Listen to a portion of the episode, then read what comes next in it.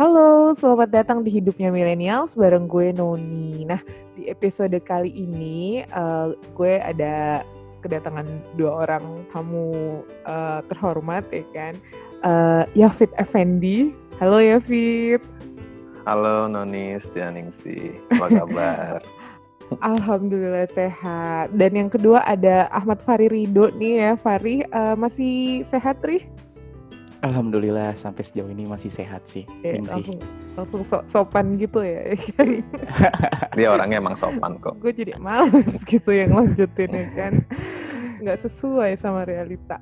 Oke, nah sekarang ini kita bertiga lagi mau ngomongin topik uh, soal pernikahan nih. Nah kebetulan dari dua orang ini saling melengkapi ya kan uh, kita nggak mau bawa uh, pembahasan kali ini untuk menyudutkan uh, salah satu gender di antara laki-laki dan perempuan, tapi uh, kita mau ngebawa nih gimana kira-kira dari uh, sudut pandang pernikahan dua sudut pandang pernikahan dari sudut pandang yang udah menikah dan yang jomblo gitu ya kan. Yang belum menikah. Aduh gue takut orang yang marah ya kan dibilang jomblo Yafit ini Yafit ini baru hmm. gue mau bilang Yafit baru melahirkan yang melahirkan kan bini lo ya jadi ya, Yafit betul. ini baru uh, kedatangan buah hati yang kedua ya kan uh, mm -hmm. siapa namanya Yafit uh, langit langit abangnya namanya yep.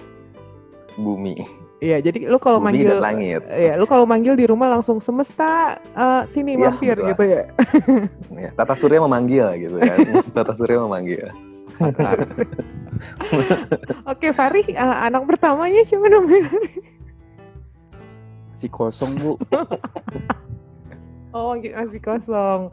Oke, okay. yeah. Fit, uh, gue mau nanya deh, yang yang yang sering banget nih ya kita temuin. Jadi uh, anak-anak milenials tuh menurut gue makin ke sini tuh kayak makin lama menunda pernikahan gitu bukan karena uh, belum siap dari segi materi misalnya atau dari hmm. segi yang lain-lainnya.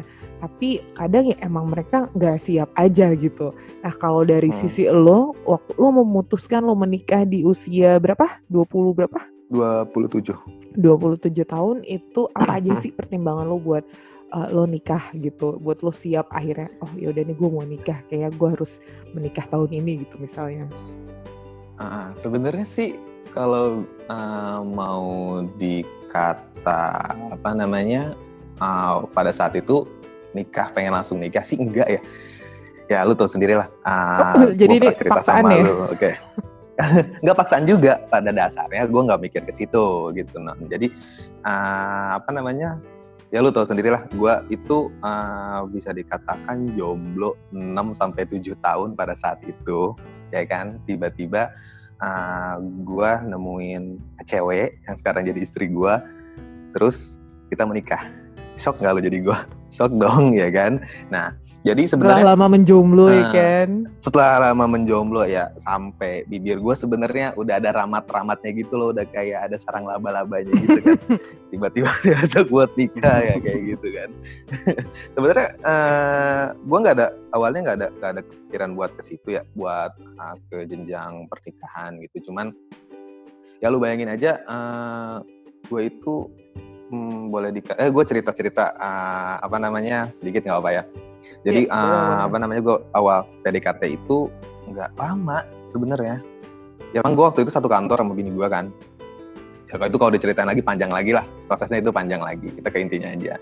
Uh, satu kantor terus oh. cuman kayak uh, bertemu sekali uh, sekali dua kali jadian uh, terus ngedate pertama kali itu setelah jadian ya. Jadian ada di warung kopi di bilangan kemanggisan lah ada.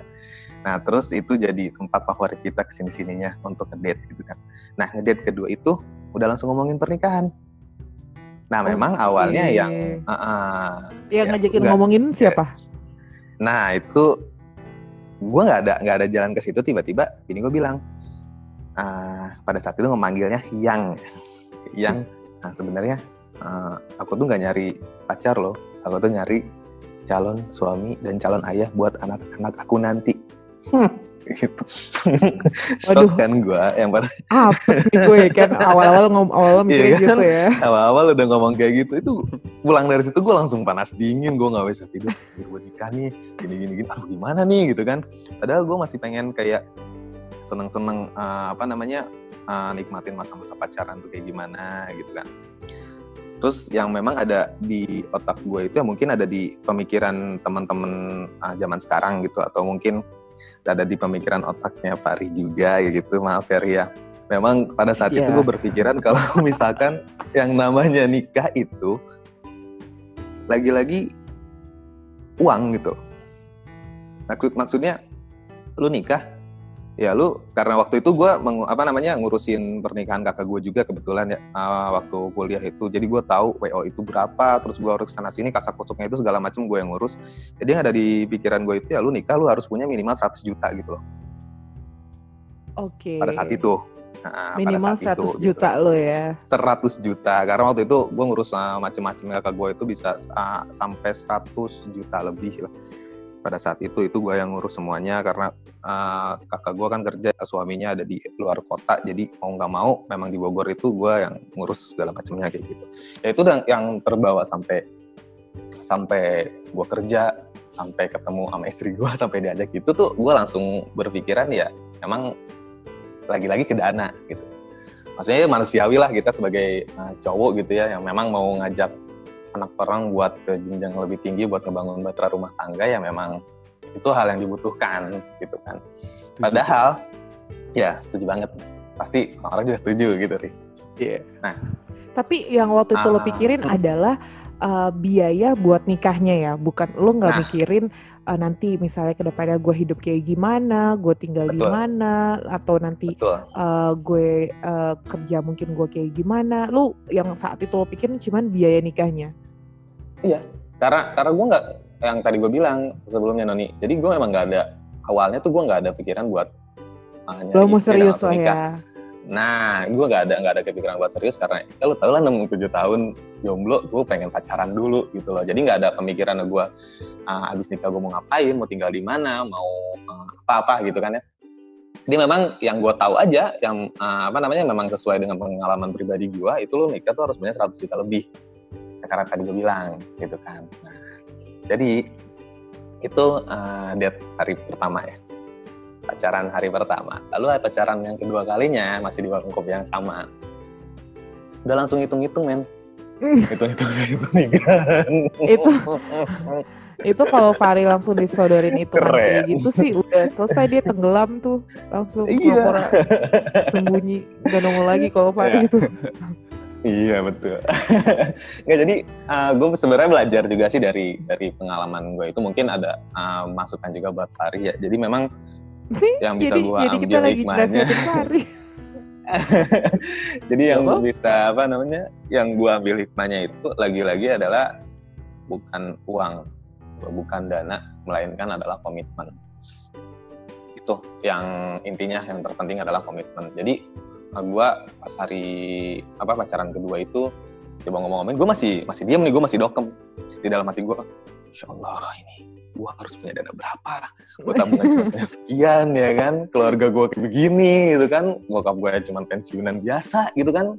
Aduh gimana nih gitu? Gue mau mau bilangnya juga ya gue sayang sama dia gitu kan? Gue juga ya apa namanya ya nggak mau nggak mau pacaran apa gimana ya? Gue gue memang uh, apa namanya dari awal uh, pemikiran gue itu ya gue pengen pacaran cuman nggak ada ya kayak pacaran main-main gitu memang kalau misalkan ya jodoh ya gue seriusin gitu kan pada awalnya gitu.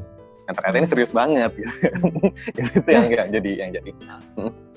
tapi tapi setelah lo menikah gitu ya kan terus uh, lo pernah ngerasa aduh gue nyesel nih gue uh, lebih cepet nikahnya misalnya.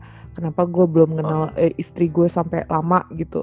Kayak ada tuh temen gue misalnya dia bertahun-tahun gitu pacaran ya kan nah itu gua gua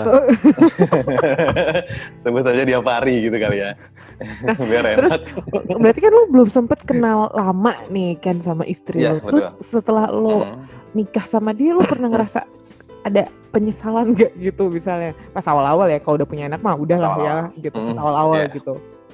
Alhamdulillah enggak sih non hmm. alhamdulillahnya enggak jadi uh, apa namanya dari pacaran terus ke nikah itu gue sekitar enam bulan tujuh bulan pacaran langsung gue memutuskan untuk menikah. Jadi ya memang pacaran gak lama dan memang enam bulan itu iya kita pikir memang waktu yang singkat gitu. Tapi dengan balik lagi yang tadi gue bilang adalah komitmen kita kalau misalkan mau uh, apa namanya mau serius itu kita harus gimana kan ya gue harus kenal lebih dalam keluarga lu lu harus kenal apa lebih dalam kenal keluarga gue nanti kita habis nikahnya bagaimana nah, karena kita kan uh, apa namanya gue ataupun istri gue itu kan memang berpenghasilan gitu kan ya, ya balik lagi ke masalah dana masalah uang gitu kan itu kan sensitif. Nah itu kita mau kayak gimana nantinya? Gue udah berpikiran akhirnya ya gue terbuka deh kan ya mau nggak mau ya itu harus gue jalani gitu kan pada akhirnya. Ya memang uh, apa secara sendirinya pemikiran gue terbuka ya udahlah uh, fit lu jalanin aja gitu tapi lu harus punya komitmen juga. Hmm. kayak gitu. Karena memang suatu pernikahan itu tertimbul dari suatu komitmen. Kalau misalkan ingin sukses insya Allah sih ke depannya sukses amin ya Allah. Hayat kayak gitu kan. Ya memang uh, apa namanya ya lo apa akhirnya gue cerita apa istri gue cerita dengan keluarga dia gue juga cerita tentang keluarga gue nah, ini bokap nyokap gue kayak gini loh keluarga gue kayak gini. Oh iya keluarga aku juga kayak gini keluarga uh, apa namanya uh, ibu ayah aku juga kayak gini gitu akhirnya kita terbuka yang penting itu keterbukaan Oke, okay, gitu. berarti kalau, nah, gue bisa ambil, kalau gue bisa tarik kesimpulan, pertama, um, kenapa akhirnya lo berani buat menikah gitu? Jadi uh, karena lo tahu ya lo harus berkomitmen dengan uh, apa yang waktu itu pacar lo ya karena sekarang jadi istri lo.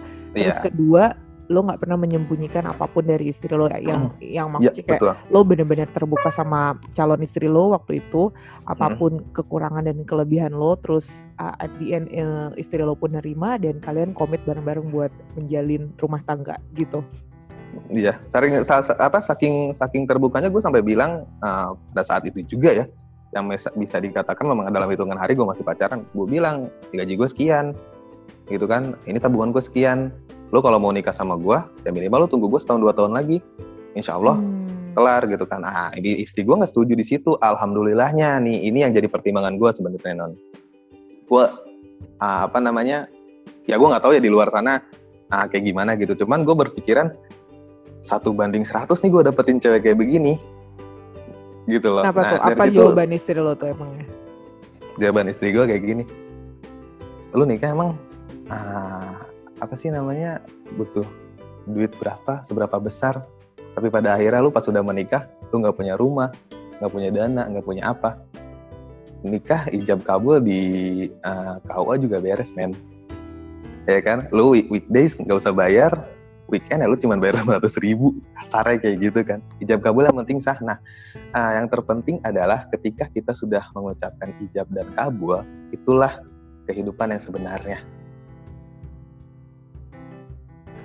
Ya lu setelah ngedit kedua lu udah perhitungin kedua uh, semuanya kira-kira nanti berapa dan pasti ada kendala, ada cekcok juga masalah biaya tadi yang lu bilang. Ada stres-stresnya ya. Stres-stresnya ada pasti juga. Pasti ada, gitu. iya. Karena laki-laki gitu kan. Uh, uh, Tapi kalau memang... kalau kalau Faris sih kayak kalau udah disodorin kayak gitu di uh, ini deh di jadwal ngedate ke 1980 gitu.